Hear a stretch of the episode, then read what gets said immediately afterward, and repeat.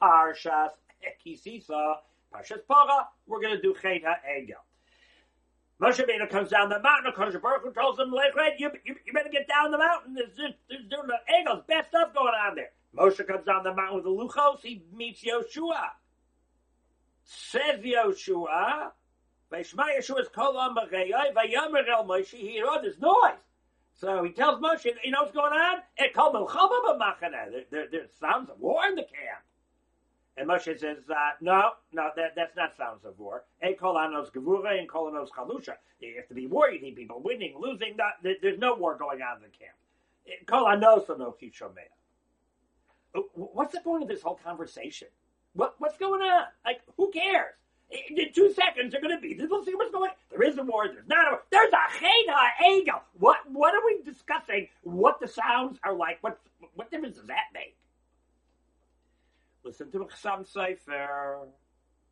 We all know that Chet Egel lives with us today as a considered a dramatic downfall of Klal Yisrael.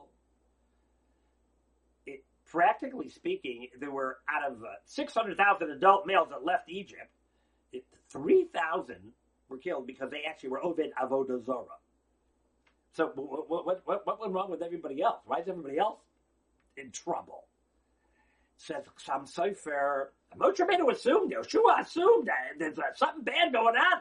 Uh, Country Baruch tells them, you better go down there. They, they, they made an egel. He says, oh, okay, some people made an egel, but I'm sure that there's the good guys are standing up for what's right. People are arguing. People are making a macha. People are saying, hey, you can't do that. Uh, they're, they're saying something. Nah, no war. no war, no battle.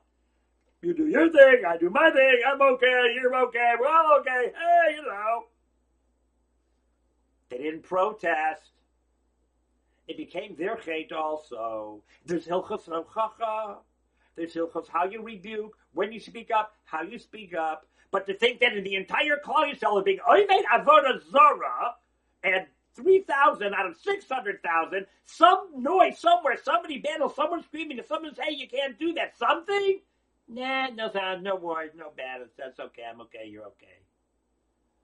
We're responsible. Something's wrong's going on, and you just sit there and you just, you know, let go. You're giving it a hechsher. Reminds me of a. It's not of the parsha. I apologize, but it's a great word. I, I don't even remember who said it. Look it up. Right? That Lot, Lot was saved in the schus of Avram, the schus of whatever. What do you mean he was saved in the schus of what? Lot wasn't one of the bad guys there. Lot did. Sdom got destroyed because they were not nice to people. Lot took guests in. Why did he need to be saved? What did he do wrong that he's supposed to be destroyed, but he needs to be saved?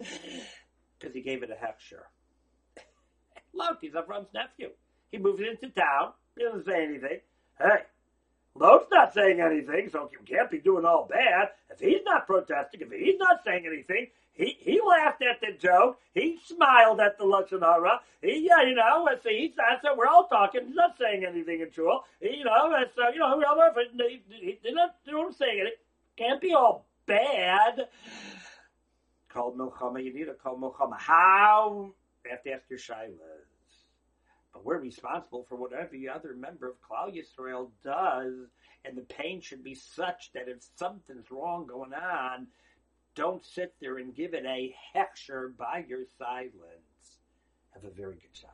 Looking for more shiurim? RabbiYFeigenbaum.com. Comments or questions? Just email me